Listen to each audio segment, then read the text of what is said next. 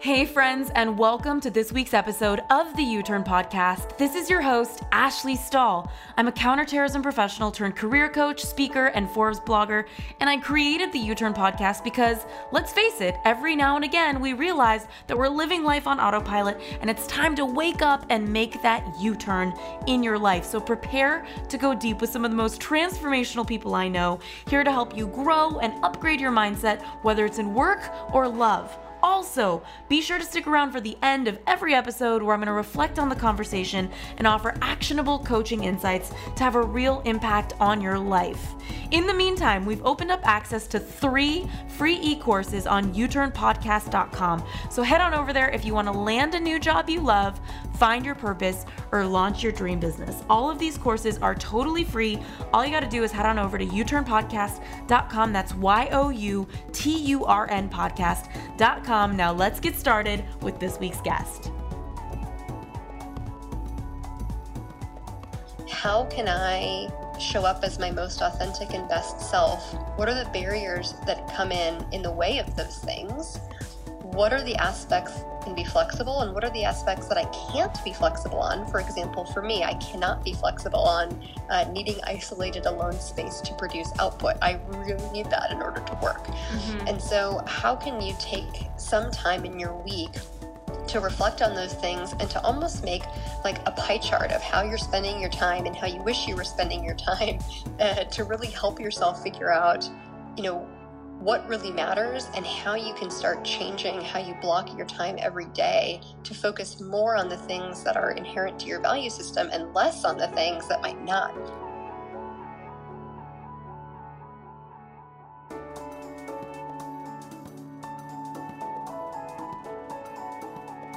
Hey, U Turners, it's Ash here, and we are going to talk about one of my favorite topics because I know how rampant this is, and it's how to recognize burnout, how to stay, keep your focus, how to notice where you're putting your attention, and just take care of yourself, whether it's preventing it or if you have it, overcoming it. And that's why I wanted to bring Margaret Price onto the show. She's a strategist, educator, and she's an explorer on culture, philosophy, humanity, technology, and her career has placed her at the forefront of product innovation and organizational transformation. So her passion is all about identifying latent human needs, framing opportunities, and fueling experimentation. And that's taken her to over 40 countries. She's worked with everyone, whether it's FASTCO, World Changing. Uh, she was nominated as a FASTCO World Changing Idea, featured in the Smithsonian. I could go on and on, spoke at Southwest, uh, South by Southwest. I mean, there's just so much here. And her expertise is really about combating stress, recognizing burnout, and so much more. Margaret, thank you for making the time to be here. Thank you so much for having me. Yeah, I, I know that everybody who starts to study burnout, usually they've experienced it themselves. So I'm keen to kind of know what got you into the fascination. Sure. So I think it started a long time ago. Uh, I've been diagnosed with ADHD a number of times. And so there are a lot of really positive aspects and superpowers that come along with having ADHD, like a hyper ability to focus. But another component of that is uh, dealing with external stimuli can be really difficult. And so I was interested in studying focus and attention to think about ways I could combat stress in my own life on a personal level and on a professional level, studying stress and well being and attention to think about how we at Microsoft can create technology and products to actually help with some of these problems. Okay. And, you know, I, I'm so curious what your opinion is on ADHD because I I used to split my time between Paris and Los Angeles, and one of the things that I noticed being in Paris was the French look at ADHD in a completely different way. You know, like here it's it's something to be medicated, whereas there um, they start to look at the whole of the person, like what's going on in your family, what are you eating, stuff like that. Um, what's your opinion on like diagnosing ADHD, people who have it? Um, just kind of what insight do you have about it as someone who experienced it? Sure. So uh, I'm not a medical professional, but my lived experience is such that I don't take any form of medication. For me, that's not a lifestyle choice that I want to make. So I look at kind of the more European philosophy, which is how can I think about the complex set of biological and psychological factors that are part of my experience and think about controlling and not controlling in certain instances my energy where it's appropriate. So, for example, I work out two to three hours a day. I eat a consistent diet of protein, fiber, and fat. I have very consistent sleep patterns. I do all of these different types and forms of interventions to help control some of the more negative symptoms that I experience that maybe other people don't. And I actually have kind of this pet peeve where people say things like, oh, I'm so ADD or I'm so ADHD and kind of this colloquialism that we have with a scattered attention when when you actually have a more neurodiverse uh, personality or set of attributes, it can be really, really difficult to live and function in what might be considered as normal society.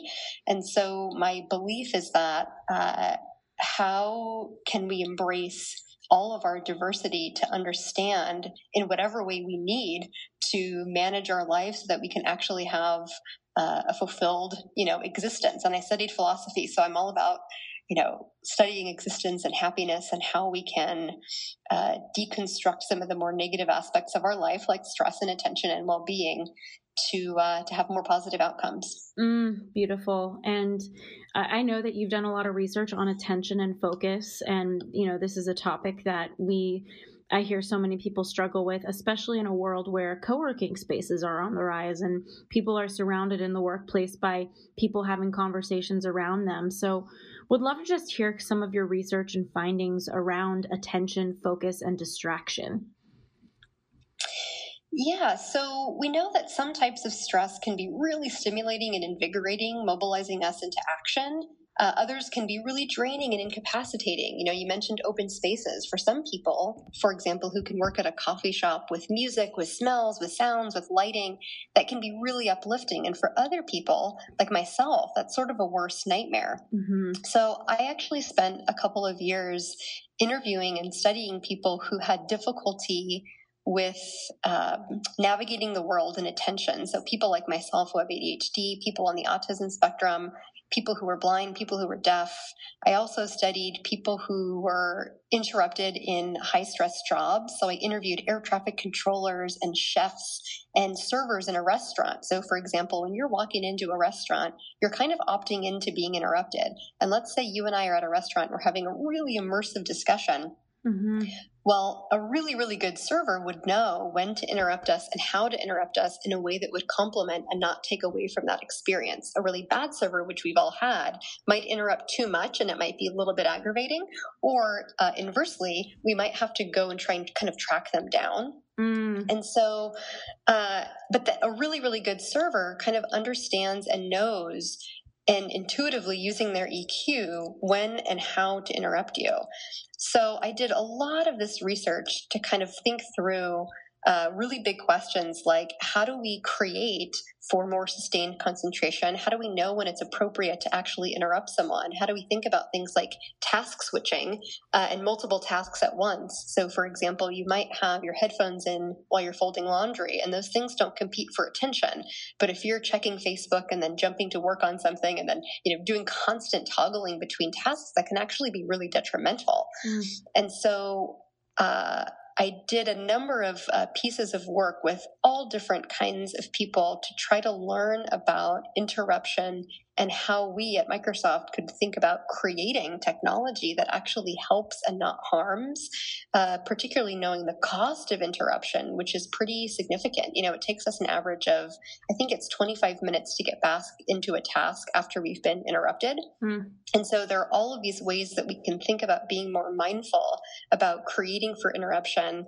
Uh, in a more detailed way.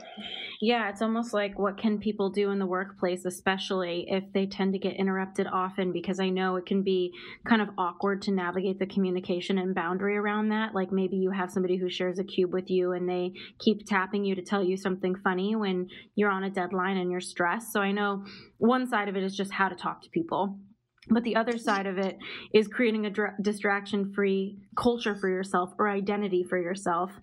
You know like for me being in personal development i've read that um, when you create an identity people question it less. So for example um, saying i don't eat sugar like it's just not something i do.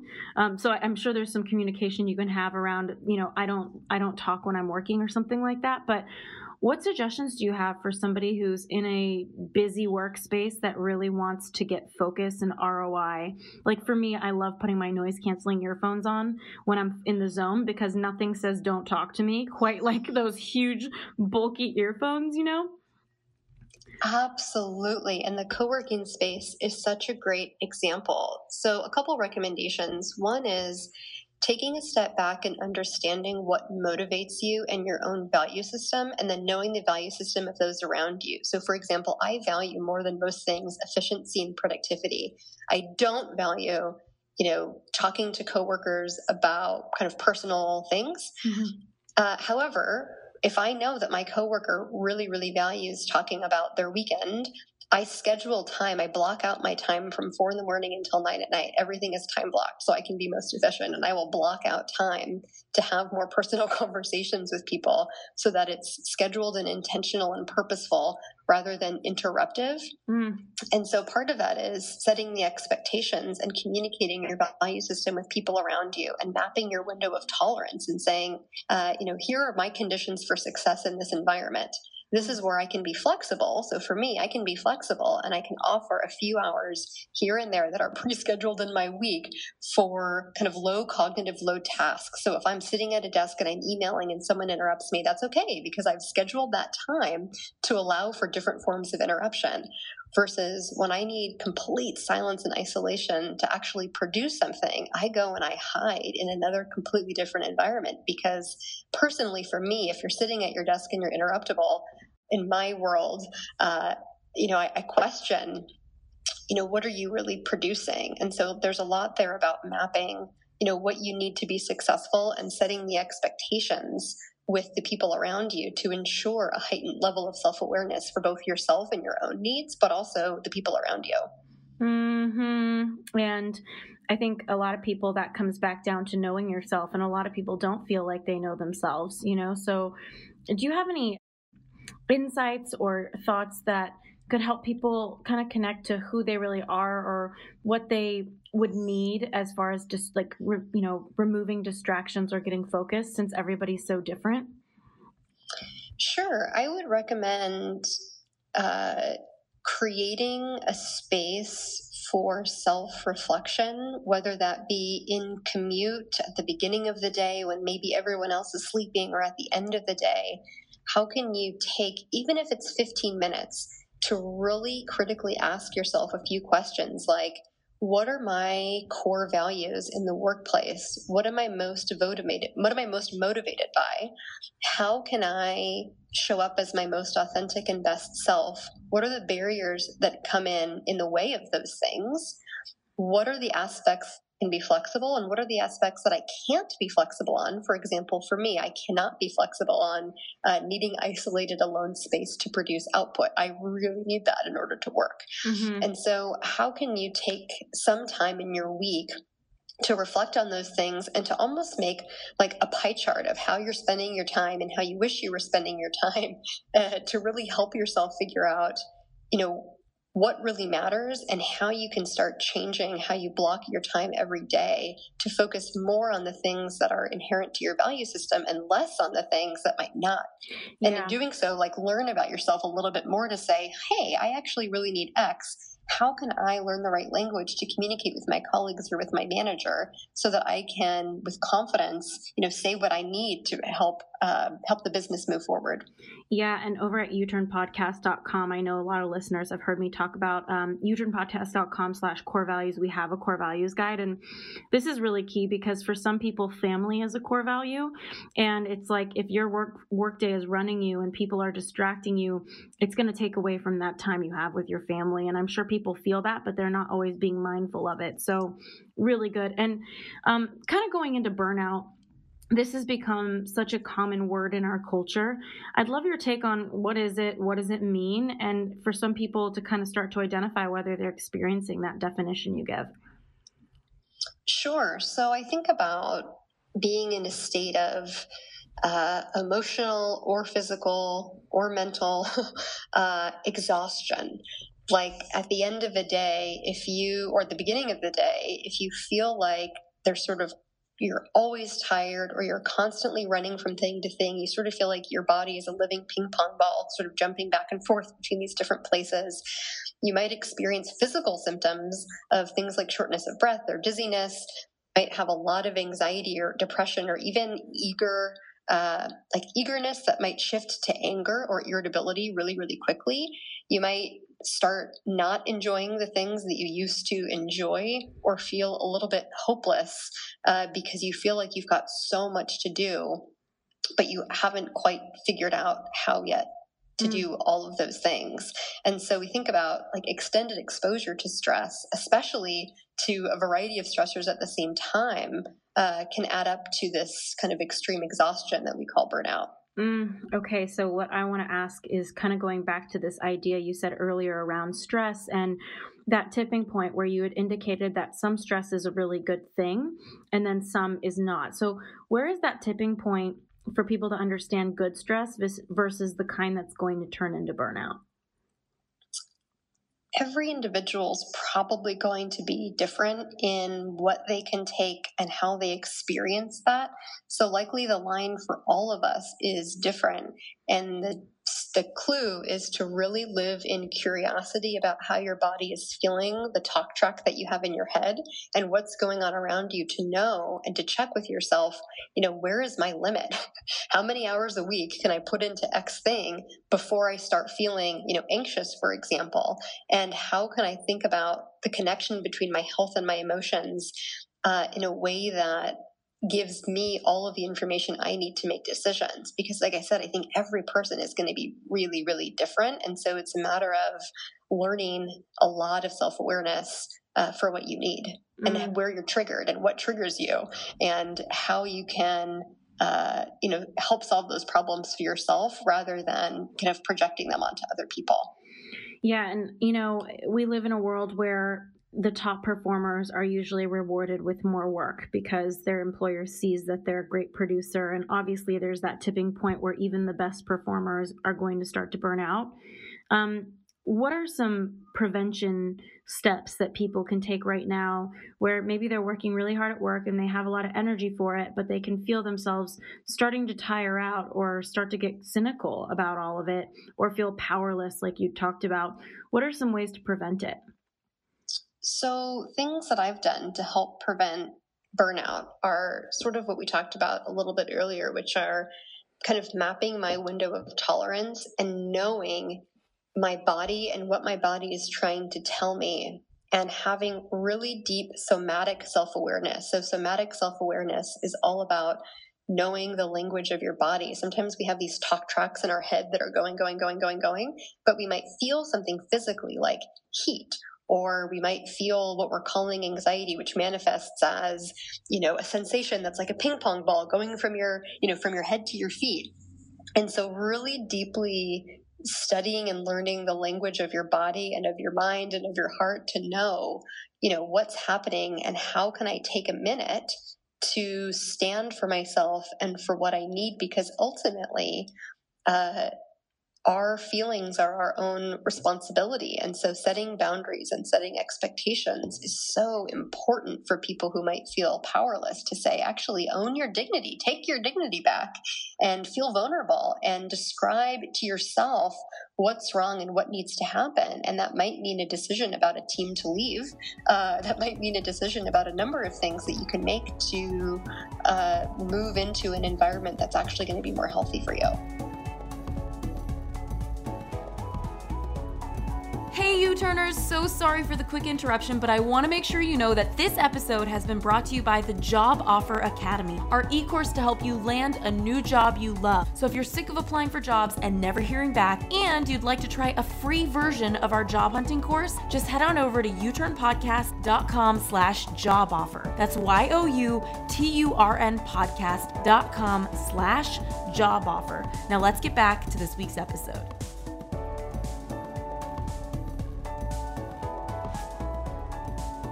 Okay, so I'm thinking about a client I have where they are a top performer and um, they have, you know, 40 to 50 client accounts for business development.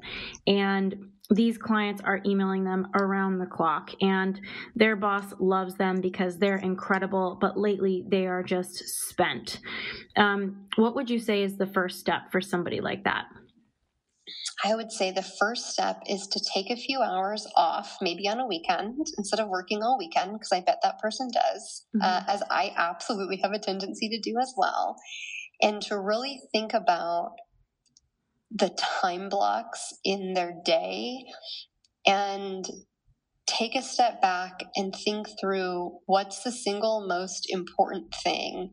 As we grow in our career we all i can be in meetings for 15 hours a day and then have another you know five hours a day of work but it's a conscious choice to recognize uh, where you really want to commit your time and where you actually need to say no and how saying no can be an empowerment to get even more work for that particular person. So i would say boundary setting with their clients, uh, which can actually be really healthy and important. Mm. Uh, boundary setting with themselves, because if you're not setting boundaries for you, everyone is going to take advantage of you in your time. So you need to be really diligent about knowing what your limits are and not allowing people around you, whether it's your clients or whether it's your manager, to go over that. So it's sort of like the manage up, manage out strategy and approach. Mm-hmm. And I know in a client driven world, especially if you work at a service based business, there's a lot of fear around telling your client, hey, I don't answer emails after this time, or hey, um, you know, please don't email me for this thing that isn't worth an email. Do you know what I mean? Um, do you have any communication tools or suggestions for people to approach conversations that create boundaries from their burnout? Sure. I think it goes back to understanding universal motivations and universal fears. So let's talk about universal fears for a minute. So if you're somebody and you're emailing somebody else at midnight, right? Really looking at the intent behind that behavior. Sometimes I send an email at midnight and it's never my expectation that someone will read it or respond. It's simply that that's my only time to do it. So taking a step back for that person and asking, okay, is an immediate response needed or required? And what is the fear of the person if there's a sense of urgency? Are they feeling fear of, like, maybe they feel out of control, for example? Maybe they feel rejected or misunderstood. Maybe they feel like a fraud. Mm-hmm. Understanding their universal desires. Maybe they really want to feel understood. And having an honest conversation that says, hey, it's not about necessarily setting a boundary that says uh, i won't accept emails after x time which certainly works for some people but you might want to consider uh, you know why is that person emailing you at that time? Have a conversation with them about it. Do you expect a response uh, or is this urgent to you? And if it is urgent to you, let's talk about it and let's talk about the future of our relationship and how we can make sure that this works for both of us, tapping into the other person's, you know, desire and fear. You know, for example, uh, I was in client service at one point in my life and I had one client who emailed me all hours, you know, and I felt powerless because I felt like, you know, I wanted to keep this business. I really wanted to build a relationship with this person. And so I ended up working, you know, 100 hour work weeks until I sat down with her and I said, Hey, let's really talk about this.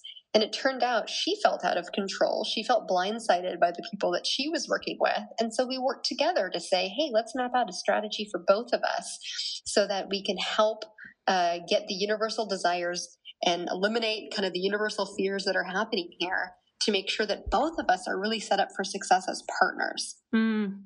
You know what this makes me think about too is kind of going back to that thing of identity. If somebody says, I don't eat sugar, you're going to see people not convincing them to have sugar as much as the person that says, I'm trying not to have it for a week. That's when people are like, oh, well, just it's this birthday cake is so good. Um, I think it's the same thing around uh, how you work.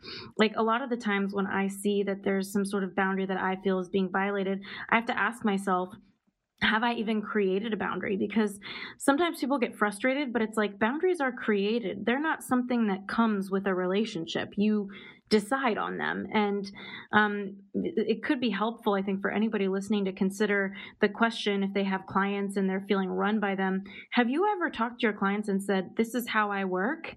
You know, because I think about this person who is a client of mine that, um, you know, that top performer that is doing so well with that big book of clients. I wonder what would have happened if, when she got on the phone with a new client, she said, Hey, you know, welcome to the team. I'm so excited to be working with you. Let me um, talk to you a little bit about how I've been working and how I work so that you know what to expect moving forward um, versus it being a total shitstorm. And then next thing we know, they need to set these boundaries. Do you have any thoughts uh, just to kind of take this further for anybody who's wanting to communicate around that? Uh, I think to your point, in the very beginning of any relationship, or frankly, midway through it, mm-hmm. I've scheduled many meetings that were the subject line was, let's talk about how to work together.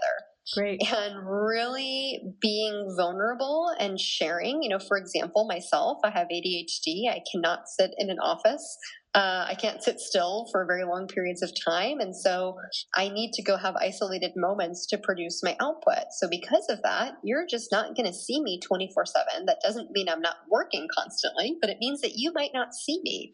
So let's talk about that. I'm constantly available in this way. This is how I like to work. And then you allow the other person as well often starting with them and saying, "Hey, how if you're in client business, right? How can I best how can we best have a um, a working relationship?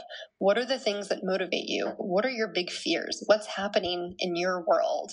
How would you like to communicate if there is a sense of urgency? And then let's talk about when there's not a sense of urgency, and then let's set some conditions for success. So for me to be successful, you know, I need X, Y, and Z. And really clearly and vulnerably stating what you need is, I think, one of the most important things that we can do because if not, uh, we can start to feel that powerlessness. And also, when we do that, more often than not, I find that the person on the receiving end of the conversation is going through very similar things themselves. And so, having that moment of empathy and connection and using a learning mindset instead of a fixed mindset to say, hey, we can actually learn together. We're not in a fixed state here. This is absolutely changeable. but let's really think about how we want to work to be successful. Mm-hmm, mm-hmm. And as far as root causes of burnout, I know that everybody kind of meets their burnout sometimes differently. Uh, what would you say are the top three or four root causes of why people end up burnt out? Good question. So often, not creating the mental or emotional boundaries and living in a world where you feel completely trapped and as though you're on autopilot without even taking a minute and then end up spending a significant more amount of time doing something uh, and it might be putting it into work as a context than other things. Um, and i think the root of that is not knowing yourself or having the self awareness, the deep, deep seated self awareness and vulnerability to set those boundaries and expectations. Mm-hmm. Which is hard. It's so hard for all of us. I've experienced a lot of stress and burnout myself. And if someone would tell me that, I would say, No, I am self aware. I'm experiencing it right now. And then I would walk back and think, Well, actually, you know, it's really my responsibility. I'm the captain of my own destiny. And I'm the person who can solve my problems. You can't count on somebody else to help solve that for you although there are many many people like yourself and coaches and therapists who can who can help you learn both kind of the mental and the somatic mm-hmm. uh, self-awareness mm. yeah like i know the body i mean with the second gut having more than 200 million neurons the size of a cat or dog's brain it's like our body is telling us when something feels like a no and we're just not tuning in and connecting but one thought that you shared earlier that I'm really still holding on to is you talked about powerlessness. Um, and so I wanted to ask about that because I know in my case, I had a business that felt bigger than me. I had 10 employees and the revenue wasn't adding up and my overhead. And I felt like I was carrying a weight on my shoulders every night before I went to bed. And I, I physically felt like I was suffocating, you know, from it. So uh, to me, it was like a powerlessness of like, there's nothing I can do to fix this. Like, this is my fate. Like, I created this. I need to get myself out of it. Um, can you share a little bit about what powerlessness could look like for somebody that maybe is on the path for burnout from that? Sure. I think it can look like exhaustion in a never ending race to complete something that you never feel like can be complete. And that exhaustion can feel like this sense of hopelessness. Like you really feel like there's no decision that you can make that's actually going to impact your situation in a positive way.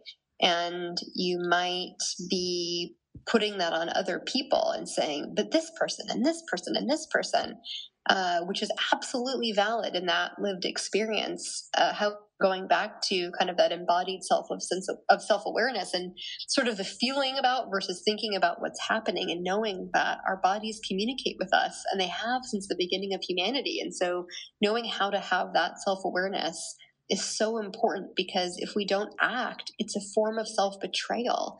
And so I would say that that powerlessness that we're talking about, it, it's a way of contradicting your inner needs. It's sort of this mismatch between what you need and what you're allowing yourself to do. And so that's why it's so important to think about how to become aware, live in choice, have vulnerability, and be really, really mindful about the boundaries in your communications. Mm-hmm. And I guess for some people, it's probably just time to leave your job if you feel powerless and you've spoken up, tried to set a boundary or whatever, and the um, you know the fire hose is still blowing at you. It's like, what can you do? I just would love some research or any data that you have on the workforce as it relates to burnout or even uh, focus. Um, what can you share with us um, to get a pulse on what's going on in the workforce or with people in general right now with these two topics? Sure. So we know that at work, the average amount of time that people spend on a single thing before being interrupted is about three minutes. Uh, and that it takes an average of about 25 minutes to return back to your original task after being interrupted. And so that kind of multitasking actually brings about a 40% drop in productivity, which is really, really, really significant mm. uh, because, you know, everybody focuses and filters information in a different way. But our inability to sustain focus or attention when we want to feel productive to accomplish a task, it really has a lot of implications for overall well-being because these constant interruptions by internal or external, you know, triggers, it leads to a vicious cycle. Mm-hmm. You know, mm-hmm. stress, anxiety, uh, you know, depletion. And with an inadequate amount of time and this fragmented attention, we're unable to do our best work and prioritize our goals. So a lot of our research continues to show the importance of attention management and how best to do that and to adapt to that mm. uh, in the workplace. Mm, okay. And I'm sure companies are, you know, because I hear it for all the time as a consultant, like companies want to retain their employees, they want to keep them productive. Um, do you have any apps or tools that you found to be really impactful for the person who wants to focus? So, things that I use uh, I constantly journal using my notes on my phone to have these moments of self reflection. Mm-hmm. I use this tool uh, from Microsoft called MyAnalytics, which is basically a way of uh, giving you self awareness in ways that you might not have expected. So, for example, it can tell you how many hours a day you've been emailing which is really interesting when you think about it because you might not actually know how much time you spend emailing mm-hmm. until this tool can help tell you this is how long you've been emailing this is how many meetings you've had in a day and if those things are really uh, blending together you can realize oh i'm actually emailing in all of my meetings interesting am i going to meetings that i shouldn't be going to because if i'm just going to be sitting there emailing perhaps i should hit decline mm-hmm. uh, there's also something in windows that i use uh, that helps turn off a lot of the external notifications. So when I'm in a state of focus and I just want to like produce my output, I can actually turn uh, this on and it can help turn away a lot of those things so that I'm not actually being pinged by all of these different uh, notifications, which for me can be a really kind of net negative uh, experience on my machine when I'm working. Mm. Well, this also makes me think about social media and how sometimes I notice for me it's like an addictive outlet where I'm like, oh, I'm just going to scroll and see it. And I, I don't follow a lot of people on social media. So I'm like, oh, what are my friends doing? And it's kind of like I'm tired or I don't want to be working at that moment. So I just kind of distract myself. Um, what do you have to share just around addictive relationships to technology or addiction to the distraction because I know that we are a very addicted society to so many things that aren't really serving the direction we want to go in life and at work. Yeah, I think it goes back to deep breath. What, yeah, what we were talking about earlier with, you know, what's your motivation? And how do you really want to spend your time? You know there's this quote uh, from a well-known author mary dillard who says you know how you spend your day is how you spend your life. Mm. and so i question and think how do you really want to spend your life and your time? And there's no right or wrong answer to that. It's very individual practice. And it's tough you know i can catch myself scrolling through instagram and then i realize wait did i just spend an hour doing that? What yeah. what? And then taking a step back and realizing is that how i want to spend my time? And the answer for me personally as an individual is no it's not. And so i take periods of time when i delete all social media from my phone for a couple days to a couple weeks at a time uh, because i don't want to deal with it Mm-hmm. I do a lot of meditation and taking breaks. I do a lot of uh, kind of recognizing transition moments. I used to be a diver. Mm-hmm. And so when you dive, you actually need to come up at a really, really slow rate because if you don't, you're putting yourself at physical jeopardy. Mm-hmm. And so uh, that analogy has really held for me uh, because that transition between the deep sea and shallow waters holds true in life for these kind of temperamental transition zones between busy pace of life and a much more or less intense pace. Uh, and so, how can you carefully construct those zones for yourself in those transition moments? And if that means scrolling through social media helps you transition and it's healthy, then that's great. But if you're doing it because you feel like you have to or because you're distracting yourself, then that's not uh, I would say particularly the most healthy thing. And so live in some self awareness about that and about why you're doing it and about how you want to spend your time to maybe create some different ways of approaching uh, your day. Yeah, and I I can't help but ask about health because uh, in my case, I, I, had a friend recently who got breast cancer, and she was under a lot of stress for like a, a few weeks. She did a live event and had 500 people show up, and she found a lump which ended up being a really aggressive breast cancer a few weeks after her event. And she told me, she said, This was not here before my event. And so I would just love to learn from you a little bit about what effect is stress having on our health? Because some people are going to listen to this and they're going to think, yeah, but this is just like a one year spurt. I'm in a startup and I just need to like have at it. Where it's like, yeah, but we're still limited by our physical body. Our body is a vessel. And for me as a writer, if my body's off at all, I can't write really well. So it affects my career directly if I don't feel well um, as somebody who's artistic and creative. Um, what do you have for anybody, you know, that maybe has face burnout? Because um, I know there's a lot of science science behind really high periods of stress, um, you know, or maybe like a long term stress exposure triggering illness or something like that. And sometimes even for me i have fear around that because i was in about 2 years of trying to fix a business.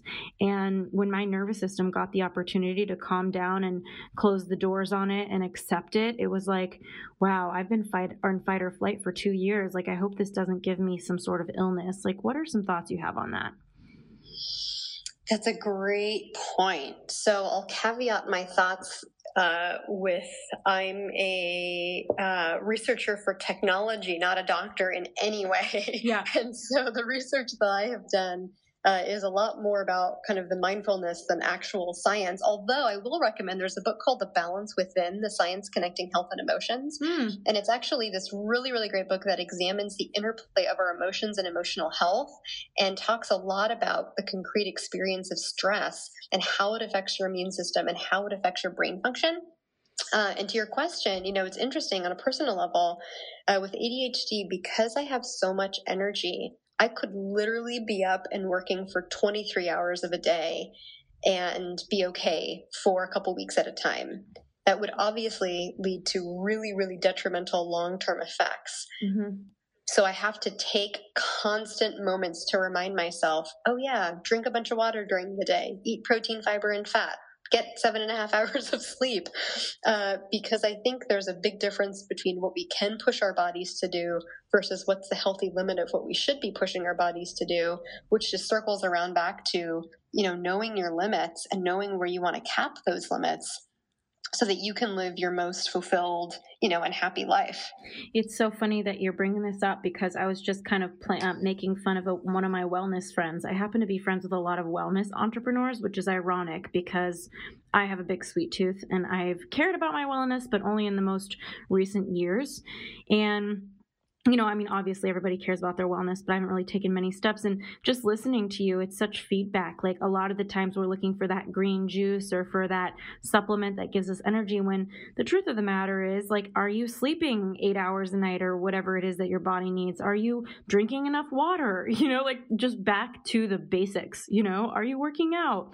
Um, these sorts of questions. So, kind of going back to the basics, like, what are some things that um, somebody could do to overcome and start to heal outside of just setting verbal boundaries from burnout?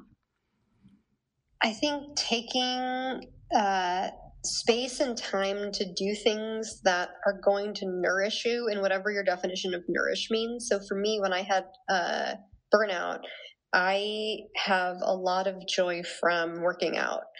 Uh, and I have to work out to control my energy levels. And so I actually took a couple days off which really radically changed the way that I viewed stress and burnout earlier this summer. And I did like four hot yoga classes a day. I went on runs. I went to therapy. I had leadership coaching. I mean, I had these sort of ideal days, uh, which I was very privileged. Uh, and because of my privilege, I was able to do. And it was really nourishing to me. And then I took another day to just journal and ask myself a lot of questions about my boundaries, about how I could become more self aware with both uh, what's happening mentally, but also what's happening physically. Mm-hmm. And to live in choice, you know, we have this never ending race for balance. And it's, uh, you know, building an ability to choose what we think, feel, and do rather than living in stress about conflicting demands is so important. And so I allowed myself that time to really think about how I wanted to structure my life and how I wanted to structure my workday. And so now I actually every week, this is very nerdy of me, but I create pie charts literally of how my time is spent and then another one of how I want my time to be spent. And then I change course and I figure out now moving forward, I spent way too much time in meetings. Okay, great. How can I modify that for tomorrow? Okay, great. Here's the step I can take to do that. And so I think uh, nourishment, nourishment, nourishment, nourishment and defining what nourishment means to you and allowing yourself the time to do that and knowing that it's not your job to make people around you comfortable with your decisions. And so that takes a lot of vulnerability and courage to say, Hey, I'm taking, you know, two days off if you have the privilege of doing that. And here's what I'm going to do. Mm-hmm. uh, and so for me, it, it really changed me and helped me recover when I experienced burnout. Wonderful. And um, this has just been so helpful as we're closing out. Before I ask you where everybody can find you and I'll, I'll learn about you, what are some, if you could just leave anybody listening right now with a final message to support them in their wellness and uh, dodging the burnout bug that I think so many people have, what would you have to say for people to remember about this? That leisure is an absolute necessity and while it can feel like a self indulgent luxury to be pursued on occasion rather than an essential part of life, it is absolutely essential because every single one of us can experience stress and burnout and feeling like we're not in control. But in fact, we all are in control if we take a step back and learn to see what we might be able to do differently in spending our day so that we can make our lives that much better. Mm, beautiful. Thank you so much, Margaret. And where can everybody continue to learn from you, or what books can they buy to go deeper on this topic outside of the one you recommended? So, given uh, my burnout, I'm actually not on Twitter, but I'm a big Instagram person these days. So, I'm uh, Margaret Price on Instagram. You can also find me on LinkedIn or my website. And as far as other books, uh, I'd recommend reading a book about somatic uh, healing. I can send you the link for it, the name of which is escaping me in this moment. Uh-huh. uh, but there are a couple of them that I can send you to post. Wonderful. Thank you so much, Margaret. I appreciate your time. Wonderful. Thank you.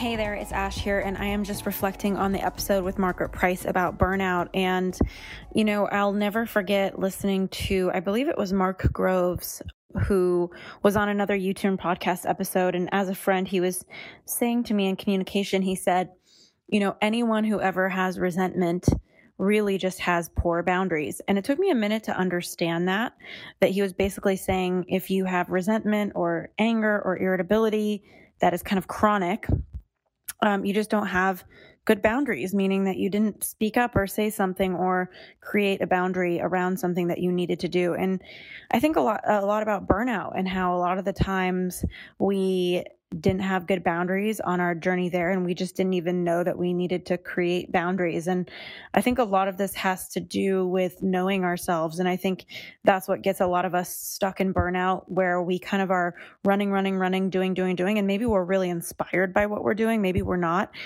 um, but we kind of like put our head up after we're working for a while and we realize that we have no fuel left in our tank and it kind of feels like it sneaks up on us. And when that happens, I think it's that we didn't even notice um, along the way who we really are and what we really need. And I think knowing thyself is so important for so many different things. Number one, cr- creating meetings on your calendar, for example. Like, are you the kind of person that can hop in from meeting to meeting to meeting, or do you need a second in between to take your notes and, and process what you just learned? Um, you know, that's just one example. Um, I also think there's beyond just knowing yourself. Like, for example, with me, whenever I write a blog post for Forbes, I know that yeah, it only takes me an hour to write the blog post. It probably takes me like an hour and a half of just like avoiding the blog post and walking around my house until I kind of get my hands on the laptop and think, okay, now I know what I want to say. So I schedule knowing that. And that has been huge in preventing my burnout is I'm not scheduling myself back to back in a way where it's not honoring what I know to be true about how I operate, what I need. And so, if in any way you're feeling a little bit of burnout right now, I would just want to encourage you to tune into yourself and really ask, like, what do I need right now that I'm not getting? Like, what do I wish for right now that I'm not getting? Or what what am I noticing about myself? And what is the thought that I'm having about why this is here? You know sometimes we just operate at a pace that is so quick that like I said, burnout can kind of sneak up on us, which I think there's such a better way available. Another reason I think a lot of people have burnout is that they're just low on purpose. And I know we kind of talked a little bit about this in the episode. You know, like to me, low energy just means low purpose. And a lot of us set goals and have plans that we have to like push ourselves through to get there and we become socially conditioned and used to pushing versus having some sort of vision or inspiring possibility that pulls us. And I empathize with the fact that a lot of people are pushing through. And I think there's a lot of reasons for that. Like in my case, you know, I grew up in a really loving home. My dad had a lot of like early struggle in his career and him losing and having to close the doors on his company when I was a little girl, you know, I was around a dad who was like hustling to fix everything in his career and his business. And and then I myself when I grew up, I was so used to being around that survival mode that it created this way for me of constantly and chronically arguably pushing through. And I was so in survival that I never really tasted thriving. And even when I started to have real financial success in my business, I experienced a huge failure and lost hundreds of thousands of dollars, millions of dollars in revenue, and hundreds of thousands of dollars to my name. And for the longest time, I was on the brink of burnout, just paying it off, like paying off all my debt, clearing all my mistakes. And so growing up, it was like, being around a dad who was like hustling to make things happen, I was always exhausted and always in fear. Like, am, am I going to have a roof over my head? You know, and then for me, losing all my money, it was like I was in survival building the company and then you know, back into survival mode, fixing the company. And so at nearly 33 years old, this is truly the first time in my life where my my debts are paid and I'm in a grounded relationship and I have a home that I'm finally thinking about thriving. And um, while burnout and all of the patterns and ways of being that create it uh, shouldn't be negotiable. I do think that a lot of us end up in situations where we've just got to get by. And yes, there's a choice to thrive at any time, but also, yes, we have to handle our situation. And it might evolve a lot of um, pushing through, especially if you have kids or you're a single parent, all of that. So I think be kind to yourself, uh, notice what you really need, know thyself and start to question if you're feeling really depleted by your work. Is it that you're just not on purpose because a lot of the times we don't even think about what we really want and then that leaves us nothing to live into and plan around and we can't really reach any goals if we don't get clear on what goals we want. And so my encouragement for you is to check in with your purpose know yourself set some boundaries and love yourself. Thanks again for listening. Can't wait to hear from you. Feel free to tag me dm me all the things sending you love